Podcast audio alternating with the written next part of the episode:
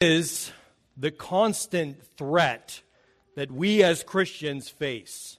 Is it the world outside? Is it maybe liberalism? Is it progressive Christianity? Is it the LGBTQ and their agenda? What is the constant threat against our Christian faith and the church? And what is behind all sin? What motivates it? What drives it? The answer is the same answer that drove Adam and Eve to sin in the garden. And it's the same thing that drives men and women away from Christ each day. The answer is autonomy. You might be thinking, well, what is autonomy? What does that even mean? Autonomy is made up of two Greek words, autos, which means self. He, she, it, self. And nomos means law. A law unto yourself. Self law. Autonomy is the desire to live outside of the control of God. Autonomy is the desire to live as if there is no God. You know, we see this manifest very clearly if you're a parent and you've had a two year old. They want to assert their autonomy. And what do they do? They throw themselves on the floor, right? And they scream and yell and they say, No, I want my way. And we sort of laugh, but we, we never really outgrow temper tantrums, do we? What is all sin but a shaking of the fist at God and saying, I will not do it your way, I will have it my way. And old Blue Eyes saying it best I did it my way. Right? We, that we are the confidence in the church and facing our own is our own desire for autonomy. We want to be the rulers of our lives, the masters of our stories. And so we rile against God. This morning we are continuing our series in the parables in the Gospel of Matthew, and we are still in chapter 21. And the reason why we're spending two weeks in chapter 21 is that Jesus does. He tells two parables in the same context. We saw the last week, it was the parable of the two sons. And that the context for him giving this parable was an argument over authority. Who's in charge? Why do you, Jesus, get to tell us authoritatively God's word? And why should we listen? And Jesus tells this the parable that we saw last week, but then he continues in verse 33 and he gives them another parable. Why does he give them two parables in the same context, the same problem? Well, because this problem is so pervasive it so infects all of our hearts. And it's the problem of autonomy. The parable of the wicked tenants is another judicial parable meant to lead those who hear it to repentance.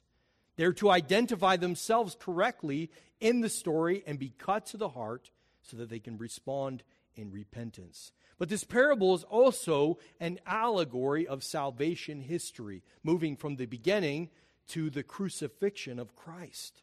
It's a story of Israel, but as we look closer, it's the story of humanity. It's the story of every human heart. And at the center of that story is a question How will you respond to God and His authority over you? Will you choose autonomy over God's law? Will you choose your own word over God's word? Or will you respond to God's call to bear fruit by responding to his word in obedience? Let's read together Matthew chapter 21, beginning in verse 33. Hear another parable. There was a master of a house who planted a vineyard and put a fence around it and dug a winepress in it and built a tower and leased it to tenants and went into another country. When the season for fruit drew near, he sent his servants to the tenants to get his fruit. And the tenants took his servants and beat one, killed another, and stoned another. Again, he sent other servants more than the first, and they did the same to them. Finally, he sent his son to them, saying, They will respect my son. But when the tenants saw the son, they said to themselves, This is the heir. Come, let us kill him and have his inheritance. And they took him and threw him out of the vineyard and killed him. When, therefore, the owner of the vineyard comes, what will he do to those tenants? They said to him, He will put those wretches to a miserable death and let out the vineyard to other tenants who will give him the fruits in their seasons. Jesus said to them, Have you never read the scriptures? The stone that the builders rejected has become the cornerstone. This was the Lord's doing, and it is marvelous in our eyes. Therefore, I tell you, the kingdom of God will be taken away from you and given to a people producing its fruits. And the one who falls on this stone will be broken to pieces. And when it falls on anyone, it will crush him. When the chief priests and the Pharisees heard his parable, they perceived that he was speaking about them. And although they were seeking to arrest him, they feared the crowds because they held him to be a prophet. This is the word of the Lord. Let's pray together. Heavenly Father, Almighty God, we ask for wisdom and insight into your word this morning. Give us eyes to see and ears to hear and hearts that understand.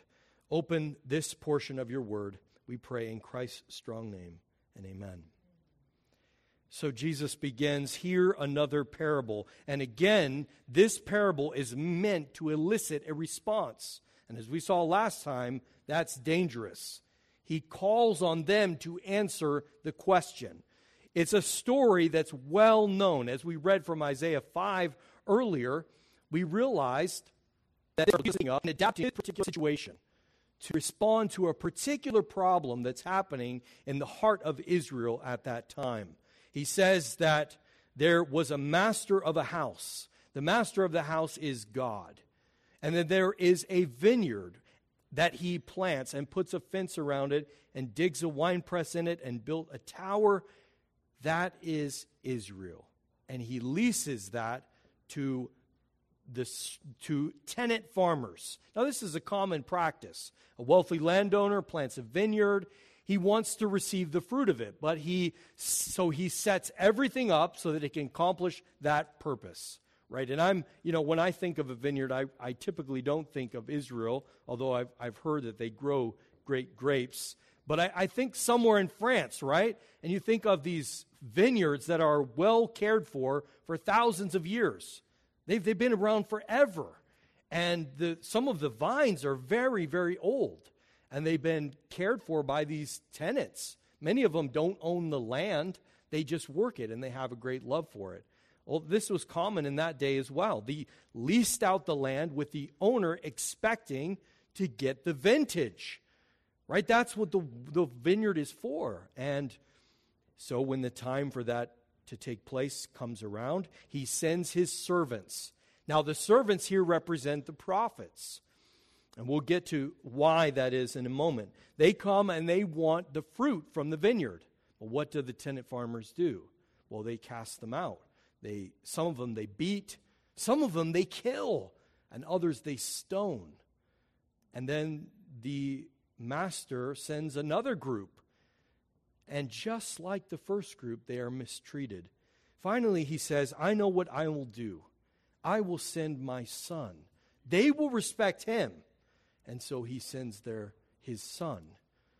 The tenants, they have complete different purpose than the master. And they say, The son, ah, we know what we can do here. Now, if we kill him, we can inherit the vineyard. It will be ours, and we will no longer have to pay any of the fruit of this vineyard. And so they drag him out of the vineyard and they kill him. And Jesus stops and he says, What do you think that the master will do to these tenants? Now, do you remember the question last week? Who did the will of the Father? There were two sons. One said, he, the father asked them, Go and work in the vineyard. The first son said, I will not, but then he did. The second son said, I will, but he didn't. And he asked them, which one did the will of the Father? Remember, that was a bait. It was, I, I went fishing with Glenn this week, and you know, you you put the lure out there, it's shiny, attractive. Then once they take it, you set the hook and you reel them in, right? And this is what Jesus is doing. He's giving them the bait. He tells a story. They take the bait, he sets the hook and reels them in. And this is exactly what's happening. He is drawing them to see that this is speaking about them. He points them to Scripture to show that. That, like the wicked tenants, they have rejected him time and time again. The Word of God, they have rejected, refusing to bear fruit, just like the wicked tenants in the story.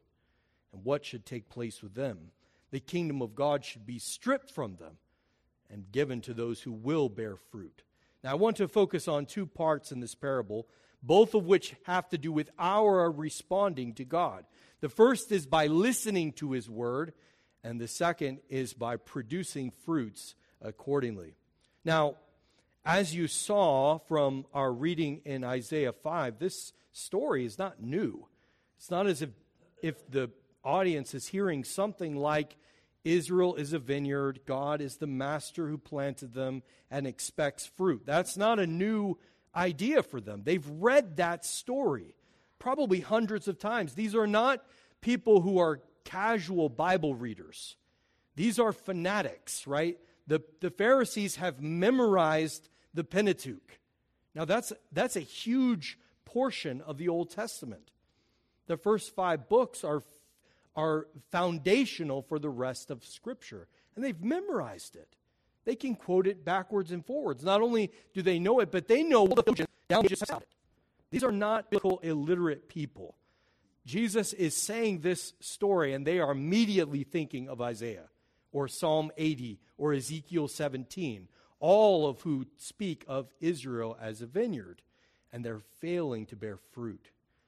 So it's not a contextless parable. And stories are funny because they're very powerful in shaping our imagination. Right? We love I love reading a good story, watching a good story, you get sucked into it, into the drama of it. You become you begin to identify with the characters. You you see yourselves as the heroes of the story, right? Uh, every time I watch Braveheart, I am William Wallace. Right? All of us do this and we we we love the getting wrapped up in the story and uh, the problem is that many times we misread the stories. You see we do read ourselves as the hero but more often than not we're the villain. Or maybe not the villain but we're the sidekick who wishes we were in the position of the hero and would do anything to get there right? Even maybe stabbing the hero in the back. We're the problem was that Israel read this story that uh, called them a vineyard that was fruitless, but they said, Oh, that's not us.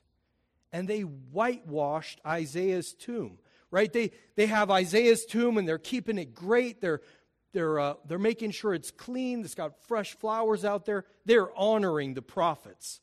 But unfortunately, it's their fathers that killed Isaiah. It's their fathers who are in line with them who have put to death the prophets, who are the ones, the wicked tenants, who, when the servants came looking for fruit, beat them and killed them and cast them out. They misread the story. See, the prophets were God's servants, sent as fruit inspectors, right, to come and examine Israel are you being loyal? Are you being faithful to the covenant, to the terms? Or are you whoring after other gods? Are you being true to God alone? And often, more often than not, the answer was they were not. And you can imagine this is not like one of those vocations where you're, you're lining up to get Jimmy and, and Susie lined up to be a prophet, right? I mean, these men had terrible lives that ended early. It wasn't something you signed up for to have a long and prosperous life. The author of Hebrews puts it best in chapter 11, beginning in verse 35. Some were tortured, refusing to accept release so that they might rise again to a better life. Others suffered mocking and flogging and even chains and imprisonment. They were stoned, they were sawn in two, they were killed with the sword. They went about in skins of sheep and goats, destitute afflicted, mistreated, of whom the world was not worthy, wandering about in deserts and mountains and in dens and caves of the earth. It's not the best PR blip for your recruitment as a prophet, right? You read that, and while it's heroic, you think, I don't want that for my kids, right? This is what happened to the servants of God when they came to inspect the fruit for Israel. And Jesus is identifying corporate sins. Corporate sins are sins that we are all guilty of by virtue of being a part of that corporate entity, whether it's a nation or the church or even a family. God works covenantally not individually. We are so conditioned in our age to think hyper individualistically. But God doesn't work that way, He works covenantally. And He visits the sin on nations for their corporate sins. And this is what's happening to Israel. He sends his servants, the prophets, over and over again looking for faithfulness, looking for, as Isaiah said, for them to pursue justice and righteousness. But what does he find? Bloodshed. What are the corporate sins of the church in our day? Listen, and as the prophets came, they had message repent and be faithful to the covenant. How have we stopped up our ears and refused to listen to the message of the Word of God? Well, sadly, our ethical behavior as a church nearly matches that of the world. Our divorce rates are just as high. Our marriages are in, not staying intact, and it means that our children are walking away from the faith by droves. We have come up with sophisticated theology such that we are having a debate within our PCA right now over whether or not it's okay for us to have a homosexual man who does not practice homosexuality be ordained. Our fathers in the faith would be rolling over if they knew that this was the debate we're having. But this is because we, as a corporate body, as the church, are guilty of not listening to God's word. We have come up with sophisticated, nuanced ways to get out from listening to the word. And this really isn't any different than us killing the prophets. It might not involve all the same bloodshed, but how did Israel stop their ears from the message of the prophets? They killed them. That's the best way to silence hearing that I need to render obedience to God. We'll just stop the one who keeps saying that. And this is happening even in our church today. There is a tendency within pastors to want to water down the message of the gospel. The call to obedience is not an easy call. It's not a call for your best life now. It's a call to take up your cross and follow Christ. And it's not a message that is pleasing to everyone because it doesn't affirm us in our sin. Right? It calls us to look to Christ and be freed from our sins. But it's, it's not just a corporate call for repentance, but every human heart struggles with autonomy, wanting to be freed from the law of God, refusing to submit to Him and listen to His word. Why do we stop listening? Why do we stop picking up this word and reading it and meditating on it. Why do we stop opening it to our families? Well, it's because we, we think we know it. We go comfortable. right? We've memorized the Pentateuch, we have the catechisms memorized. We know our stuff. We don't need to read it every day, we don't need to meditate upon it. And so we just subtly stop listening. And then coming to church every week becomes burdensome, and then we fall away. But it's, it's not just backsliders that are being addressed in this. Remember the audience.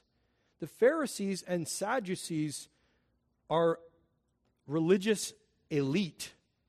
They're the top of their class when it comes to church.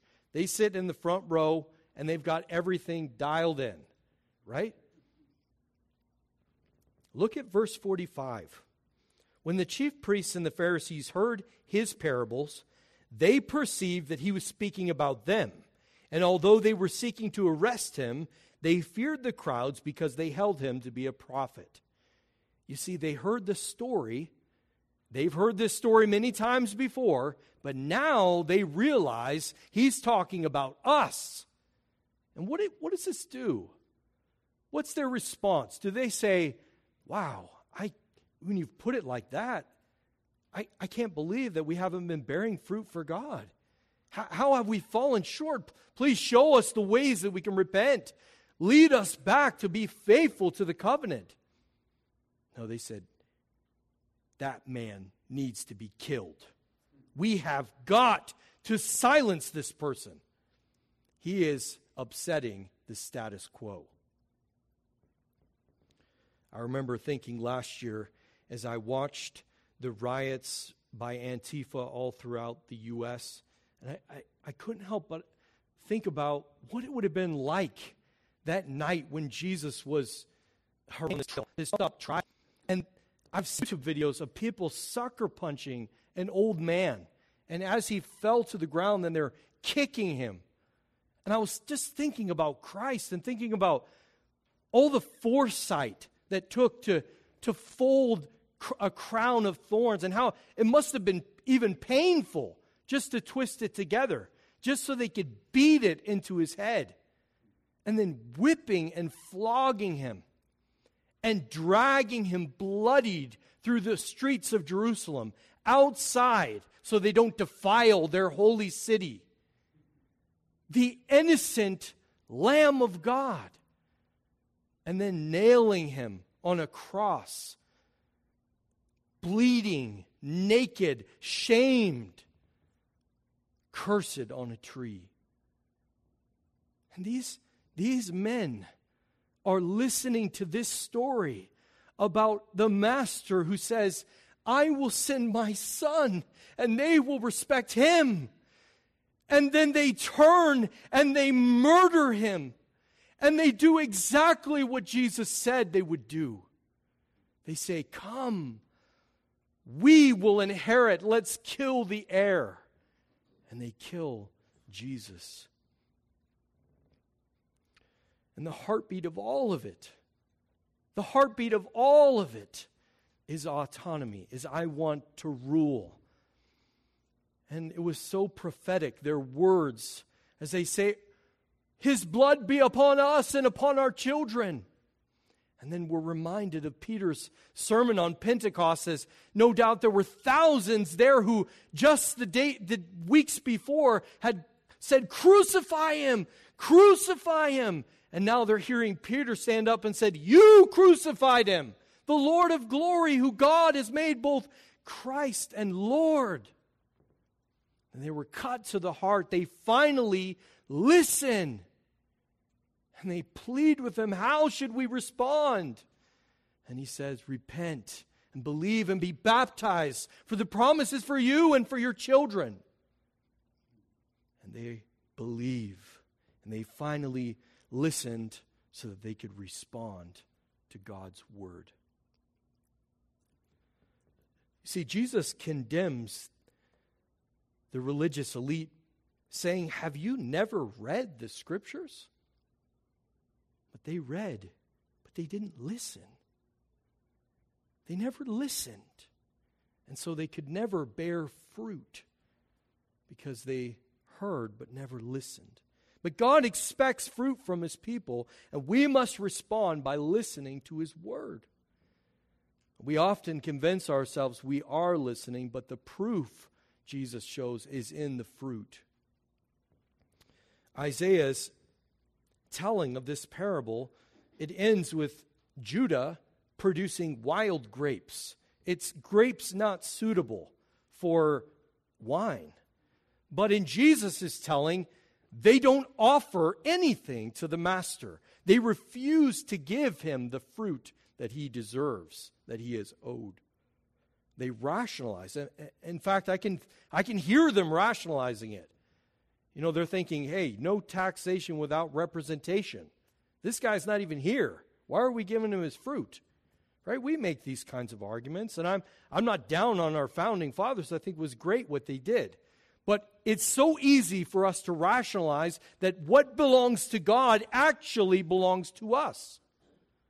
And we say, ah, you know, I'm not, I'm not going to give that. I'm going to find another way to satisfy what God wants. And there was a sophisticated way that the Pharisees and Sadducees did this. They were supposed to honor their mother and father. That meant taking care of them. But they had come up with this way hey, Dad, I know that I'm supposed to honor you. I'm going to honor God. And what I owed you, I'm going to give to God. And so now I'm off the hook. I don't have to even deal with you. You're on your own. And Jesus condemns them for that, right? They have they found this sophisticated way to get around the law so that they don't have to give the fruit. We have to remember that the context of this argument is over authority. Who's in control? It can't be Jesus, right? It's got to be them. They're the dominant, privileged class at this time. They're the ones calling the they say happens. How the nation should be run and what should be done. And Jesus comes in challenging that. And they're not having it. But Jesus quotes Psalm 118, which is about David. David was rejected. Remember, Samuel comes to anoint for the, the future king of Israel. And he goes through all of the sons before he comes to David. David is rejected by Saul. David is rejected by Goliath. Goliath said, you, Am I a dog that you send out to me someone with sticks and stones? But who didn't reject David? God didn't reject David. God made him the chief cornerstone. He built on him, even though he was despised and rejected by men. And Jesus says, That's me. And you can't see it in our text, but there's a word play in the Hebrew on son and stone. Son, the word in Hebrew is ben, and stone is eben. They sound very similar. And Jesus says, The stone that was rejected, that's me. Just like the son that you rejected and killed, who was heir of the vineyard. I am that man. And they know it. They know it. And that's why they want to kill him. Justifi- often what happens is because of our sophistication, because we find nuanced, and I, I'm using language that I'm hearing from PCA pastors right now. They're saying we need to develop sophisticated, nuanced, pastorally sensitive theology. And whenever you hear a pastor start to say those kinds of things, you know you have problems. That means they're trying to find a workaround. How do I get out of obeying what's very clear in God's word? And the scary thing is, we can do this too. We have this wonderful doctrine of justification by faith alone. And what does that mean? That means that I am declared righteous based on the righteousness of someone else. I didn't do anything to earn it nor can I. That's a wonderful doctrine that we should stand on. How could you turn it? How could you twist it? Well, you could twist it and say, therefore, I don't have to live my life any different than before. You can say, it's all free, it's all of God's grace. I can't do anything to earn my justification. Therefore, There's no reason for me to bear fruit. Why would I even give fruit? I, Jesus did all of it. And then we, we stifle our call to be holy and to walk in obedience to God. We can take the best things that God has given us and twist them and use them for our own autonomy. And that's exactly what the Pharisees and Sadducees are doing. One theologian has pointed to the fact that there is a, a large gap between the law, which is, let's just say, the Ten Commandments, and ethics. That is the ideal of living in any community.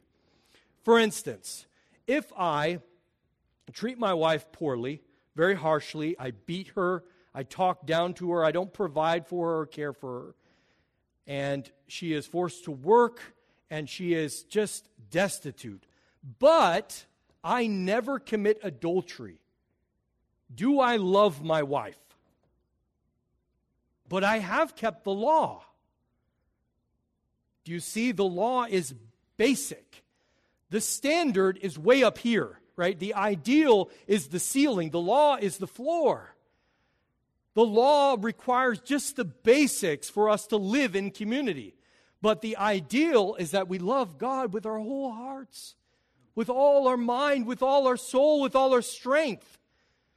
You can keep the law as the Pharisees and Sadducees show and hate God and hate your neighbor. There is a gap. And you could say that the gap is, is the 18 inches between your head and your heart. But God is looking for people who love Him from the heart, who are committed, loyal, nothing ten rules, but because they love God. And it flows out of their love for God. And they respond by bearing fruit. They don't say, well, because I've been declared righteous, I don't need to bear fruit. They say, because I've been declared righteous, look at this bountiful harvest. And they willingly give it to the master. The Westminster Larger Catechism is helpful here in its exposition of the law. It gives us two parts duties required, that's the positive aspect, and sins prohibited. And I would encourage you to use that as a resource. Use it devotionally, read through it, and you, it will strike you how much of God's law you have taken for granted. The positive aspects. Ultimately, their fruitlessness stems from their rejection of Christ. Why? Because it's offensive to need Christ, is it not? What is the human heart who is bent on autonomy? How does it recoil when someone says, You're dead? You're dead, man, and there's nothing you can do about it unless you look to Christ by faith and cling to his righteousness alone. You have no hope. We don't want to hear that. We want to hear that I just need to do this and then I'll be fine. We want to hear some steps on how I can make my life better myself. That's what autonomy wants. That's why the self help section in the bookstore is the largest section. Because we don't want to be told you're dead and you need a Savior. It's offensive. In fact, we'll kill that guy. Just like we killed the Savior. Matthew 21 44, Jesus says this cryptic statement, and the one who falls on this stone will be broken to pieces. And when it falls on anyone, it will crush him. Now, I take Jesus to mean that he's talking about two different types of people. There are one type of people that the stone, they trip over Jesus and they are broken in a good way. God breaks them of their old Adam and remakes them. Kind of like a doctor when you've had a broken bone and it's set poorly the doctor has to break it again to set it correctly. You will be broken by Christ. But what kind of breaking? Is it a breaking for your healing where you're included in Christ? Where you're brought into the kingdom of God? Or is it the kind of breaking that you never recover from, where you are crushed under the heavy weight of your sin? What kind of person are you? What type? Do you struggle with the idea that his sacrifice of himself pays the penalty you owe for your sins? Or, like the religious elite, do you find that you really do not need a Savior? That you have no room in your life for a kingdom like His?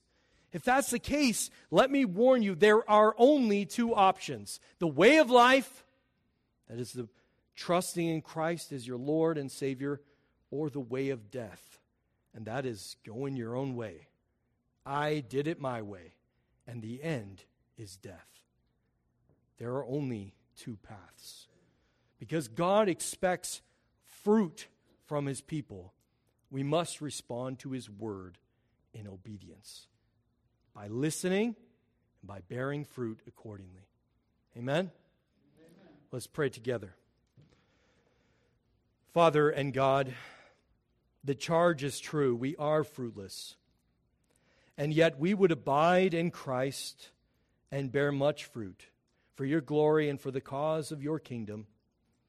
Root out in us all autonomy, all desire to rule ourselves, and let us be ruled by Christ. May He be preeminent over our hearts and lives, so that our obedience flows from hearts that love you and love our neighbor. For we pray this in Jesus' strong name and amen.